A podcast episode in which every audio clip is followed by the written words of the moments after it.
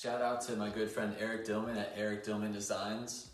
Here's a value add that we use in almost all of our renovations. The open kitchen concept is huge right now. So there used to be a wall here, so it was kind of chopped up. So to do an open layout, we take out the wall, and then we put an LVL, and then we get this nice open concept. So a huge value add would be to open up your kitchens.